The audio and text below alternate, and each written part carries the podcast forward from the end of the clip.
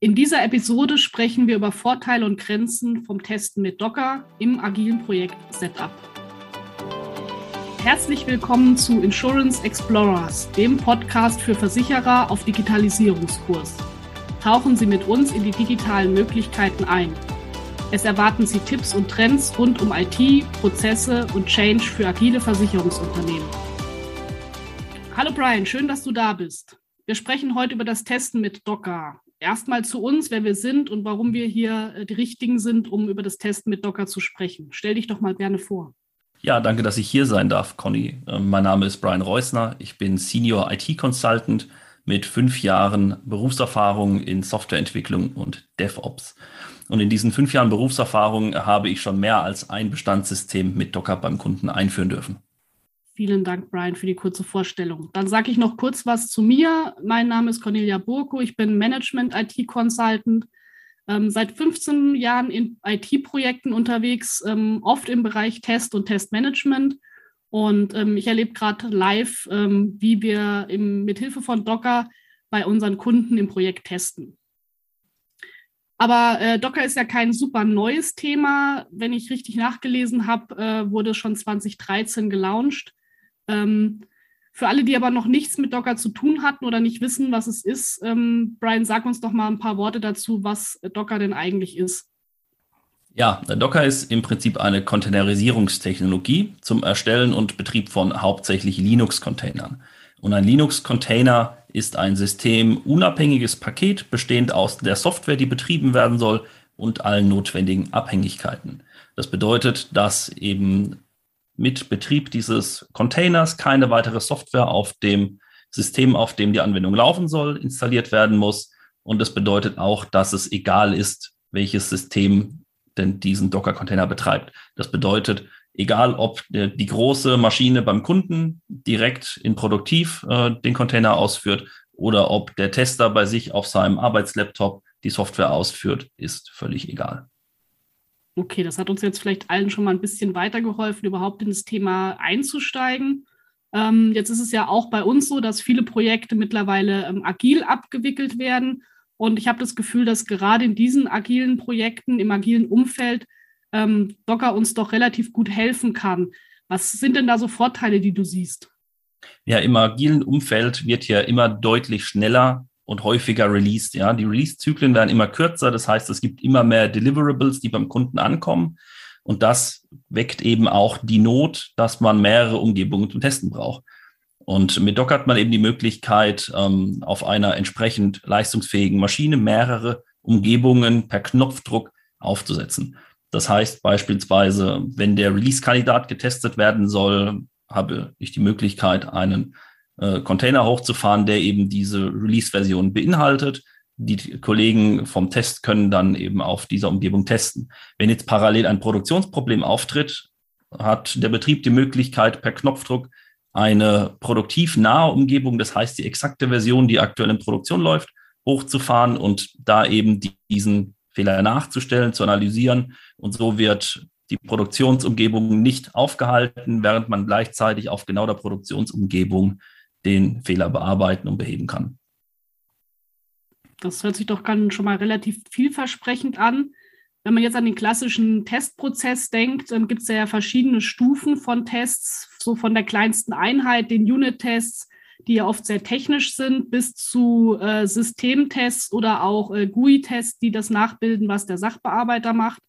Ähm, für welche Teststufen können wir denn mit Docker arbeiten oder wo hilft uns Docker da?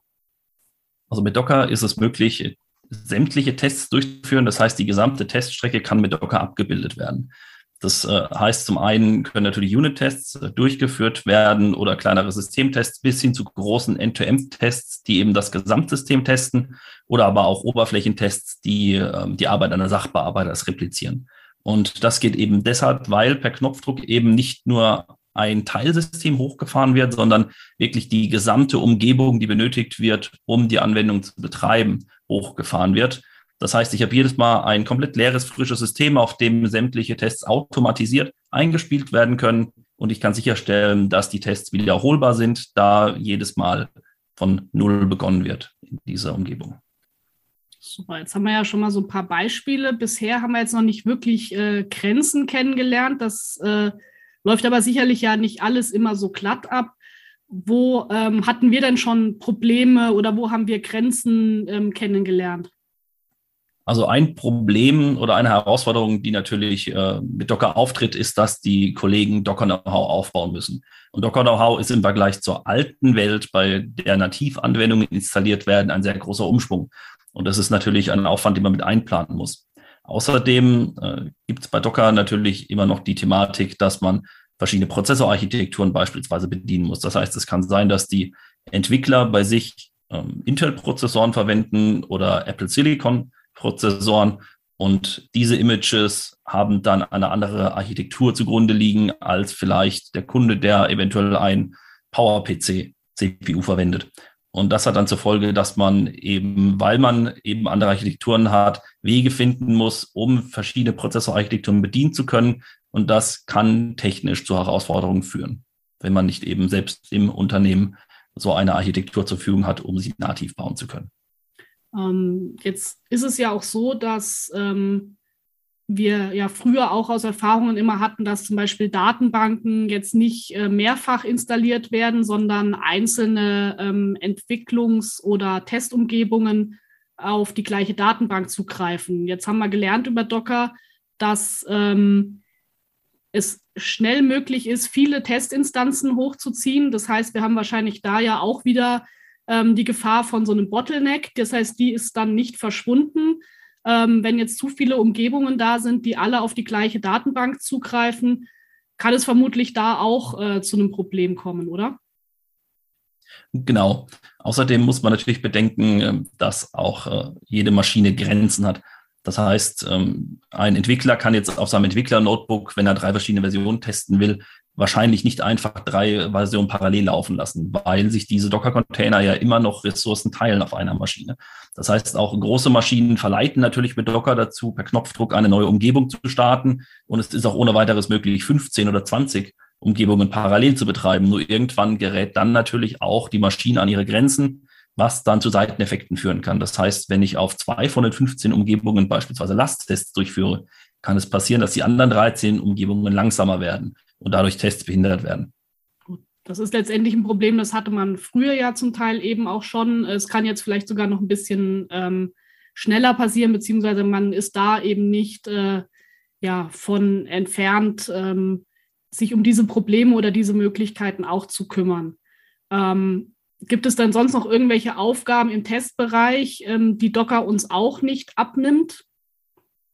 Ja, da gibt es einige. Also Docker ist ja, hauptsächlich das Tool der Wahl, wenn es darum geht, schnell und einfach replizierbar Umgebungen aufzusetzen, Software laufen zu lassen.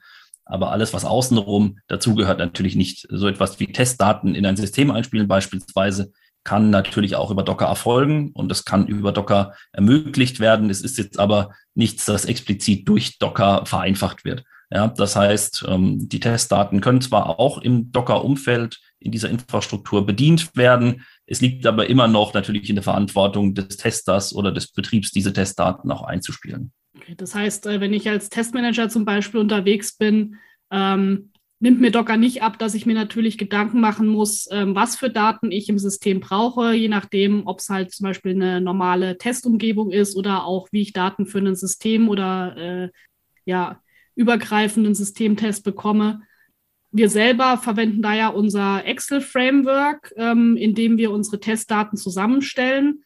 Und äh, wie du gesagt hast, Brian, ähm, die kann man ja von außen einspielen und auch äh, eine Umgebung schnell dann wieder zurücksetzen. Einfach dadurch, dass ich sie relativ schnell neu starten kann und dann wieder auf Null aufsetzen kann, kann ich dann ähm, zu jedem Zeitpunkt auch äh, Testdaten ins System einfügen und dann ist es aber egal, ob das aus einem Excel kommt oder aus, ob das aus irgendwelchen Textdateien eingespielt wird.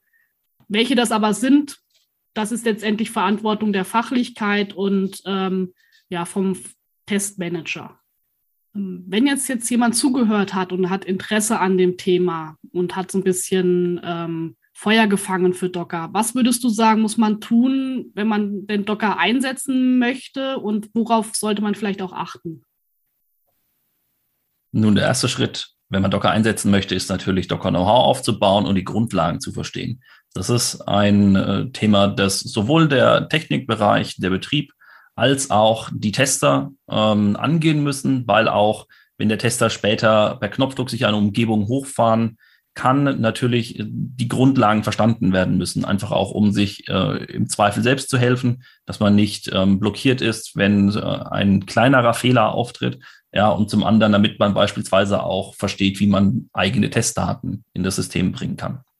Und mit diesem Know-how für Docker, ja, wenn man den Grundprozess verstanden hat, dann äh, geht es an die Anwendung und da muss man dann verstehen, welche Abhängigkeiten gibt es denn aktuell in meiner Anwendung, welche Komponenten spielen da rein, welche Anwendungen, welche Prozesse benötige ich, um eben meine Anwendung zu betreiben? Und wie sieht denn der aktuelle Installationsprozess aus? Denn ich muss diesen Installationsprozess verstehen, um ihn danach mit Docker automatisieren zu können. Dann, wenn äh, der Installationsprozess und die Abhängigkeiten geklärt sind, müssen die einzelnen Komponenten definiert werden. Das heißt, ich muss verstehen, welche Microservices gibt es. Wie viele Microservices äh, muss ich betreiben? Welche davon müssen wie geschachtelt, wie geschnitten werden? Und wenn das verstanden ist, dann kann man dazu übergehen, seine Anwendung für Docker bereit zu machen.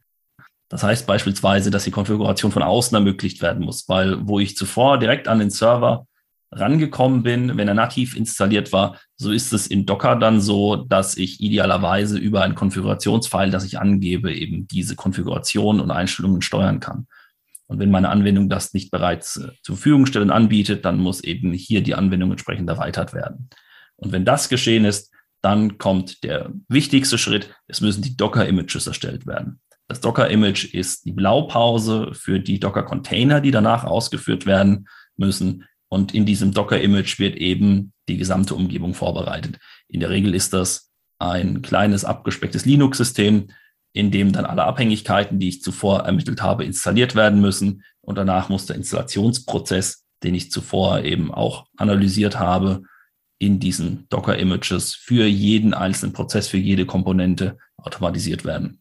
Wenn ich alle Images habe, das heißt, ich habe meine Blaupausen, ich bin bereit, meine Umsysteme hochzufahren, meine eine Infrastruktur zu starten, dann muss ich eine Run-Konfiguration erstellen. Das könnte beispielsweise über Docker Compose erfolgen.